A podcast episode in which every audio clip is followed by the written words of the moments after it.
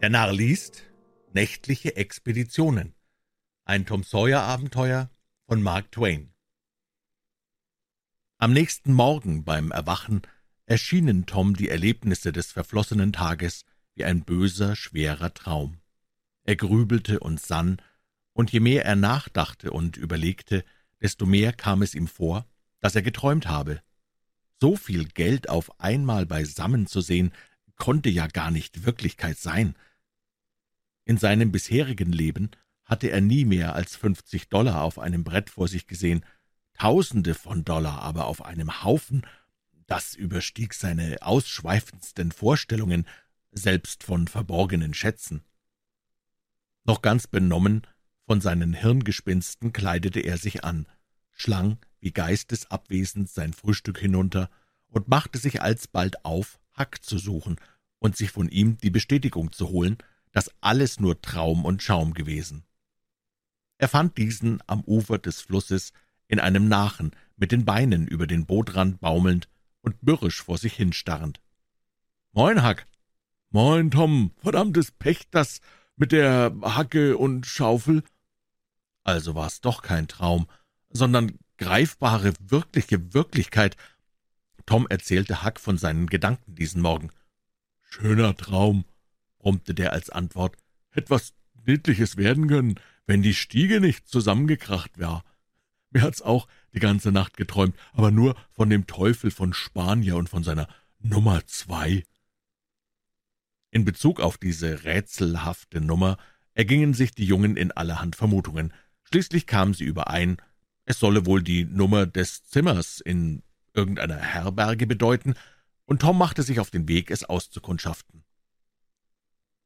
Nach einer halben Stunde kam er zu Huck zurück, erzählte diesem, dass von den beiden Wirtshäusern der Stadt wohl nur eins in Frage kommen könne, denn in Nummer zwei des einen wohne schon seit langem ein allgemein bekannter und geachteter junger Mann. Nummer zwei des anderen Wirtshauses dagegen sei selbst dem Sohn des Hauses ein Geheimnis. Der sage, es werde immer geschlossen gehalten, und nur bei Nacht höre er zuweilen Geräusche und sehe Licht darin, er habe immer gedacht, es müsse dort spuken. »Das hab ich entdeckt, Huck«, schloss Tom ganz erregt seinen Bericht. »Das ist so gewiss die Nummer zwei, die wir suchen, so gewiss, wie ich hier vor dir stehe.« »Wird wohl so sein, Tom. Was sollen wir aber tun?« »Lass mich ein bissel nachdenken.« Und Tom dachte eine Weile nach, dann sagte er, »Pass mal auf. Siehst du, die Hintertür von der Nummer zwei führt in den kleinen, engen Gang zwischen dem Wirtshaus und der alten Mausefalle von Ziegelbrennerei.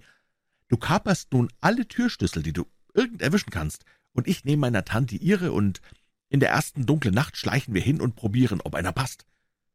Dass du dich fein nach dem Spanier umsiehst, der sagt ja, er wolle kommen und herumschnüffeln wegen seiner Rache. Und wenn du ihn entdeckst, dann folgst du ihm und siehst, ob er nach meiner Nummer zwei geht. Wenn nicht, ist's natürlich Essig. Also, heute Abend, bring nur brav Schlüssel mit. Am Abend waren Huck und Tom bereit zu ihrem Abenteuer. Sie trieben sich in der Nachbarschaft der Herberge herum, konnten aber nirgends etwas Verdächtiges erspähen. Um ungesehen das Experiment mit den Schlüsseln vornehmen zu können, war die Nacht viel zu hell, und so zog sich denn Tom bald nach zehn Uhr zurück, heimwärts, dem warmen Neste zu, während Huck, der etwas länger aushielt, gegen zwölf in einem leeren Zuckerfass für die Nacht unterkroch. Dienstagnacht verfolgte die Jungen derselbe Unstern, ebenso Mittwoch. Donnerstag endlich standen dicke Wolken am Himmel und versprachen eine schöne, dunkle Nacht. Bei Zeiten stellte sich Tom ein, bewaffnet mit der alten Blechlaterne seiner Tante und einem großen Handtuch, um dieselbe zu verhüllen. Er barg die Laterne in Hacks Zuckerfass, und die Wacht begann. Eine Stunde vor Mitternacht wurde die Herberge geschlossen und ihre Lichter, die einzigen in der Nachbarschaft, ausgelöscht. Kein Spanier war gesehen worden, niemand hatte den schmalen Gang auf der Rückseite des Hauses betreten oder verlassen, alles schien dem Unternehmen günstig. Die schwärzeste Finsternis herrschte, und die Totenstille ringsum wurde nur hier und da durch fernes Donnerrollen unterbrochen. Tom lief nach seiner Laterne, zündete sie an, hüllte sie fest in das Handtuch und die beiden Abenteurer tasteten sich durch die Finsternis nach dem Wirtshaus hin. Huck stand Schildwache und Tom schlich sich in den dunklen Gang hinein. Nun kam eine Pause unerträglich heimlichen, angstvollen Wartens, die auf Hacks Gemüt lastete, gleich einem erdrückenden Berge. Er begann sich heiß nach einem wieder auftauchenden Strahl der Laterne zu sehnen, der ihm zeigte, dass Tom noch am Leben sei. Stunden schienen verflossen, seit Tom verschwunden war. Gewiss hatte er irgendwo das Bewusstsein verloren, war am Ende gar tot, vielleicht war ihm das Herz gebrochen vor Schreck und Aufregung. In seiner Angst rückte Hack dem Gässchen näher und näher, den Kopf voll schrecklicher Befürchtungen und jeden Augenblick auf eine Katastrophe gefasst, die ihm den Atem vollends benehmen würde.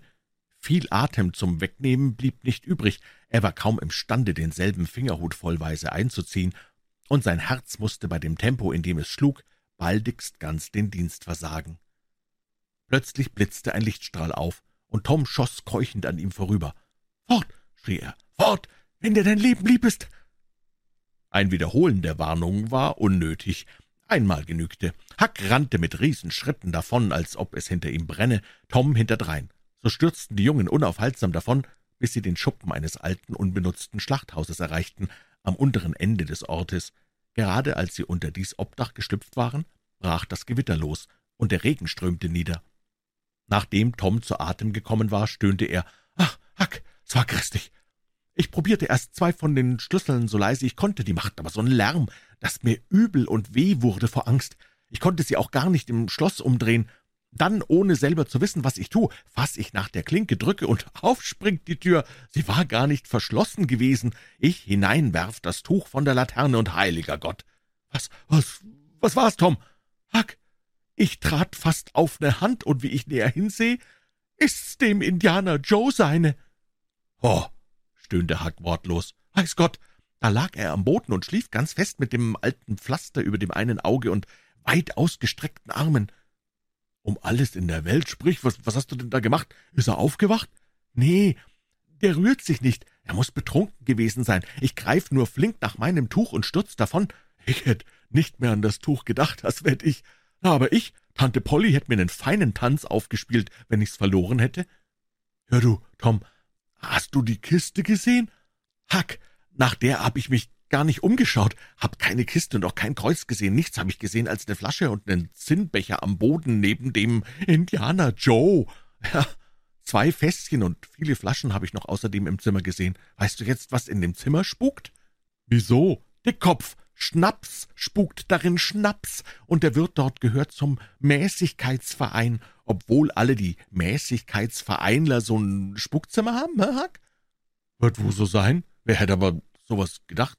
Sag mal, du, Tom, war denn das nicht jetzt gerade die richtige Zeit, um die Kiste auszuführen, wenn der Indianer Joe doch betrunken ist? Hi, versuch's doch. Huck schauderte. Nee, ähm, lieber nicht. Ich auch nicht, Huck. Nur eine Flasche leer neben dem Kerl, das ist nicht genug. Ja, wenn's drei gewesen wären, dann ließe sich weiter drüber reden. Eine lange Pause des Nachdenkens folgte. Dann sagte Tom, »Pass mal auf, Huck, ich mein, wir, wir sollten das Ding gar nicht mehr probieren, bis wir sicher wissen, dass der Joe nicht drin ist. Ist zu gruselig. Wir passen jede Nacht auf, und einmal muss er doch raus aus seinem Loch, und dann wollen wir die Kiste schon kriegen, schneller als der Blitz. Mir recht.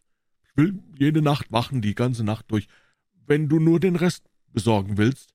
Gut, wollen's so machen. Du brauchst dann nur zu kommen und vor unserem Haus zu miauen, und wenn ich schlaf, wirfst du mir eine Handvoll Kies ans Fenster. Das wird mich schon wach kriegen. Top, gilt. Jetzt ist da draußen noch besser geworden, Hack. Der Sturm hat aufgehört und ich muss heim. Ist schon bald morgen. Du gehst noch mal hin und wachst, willst du?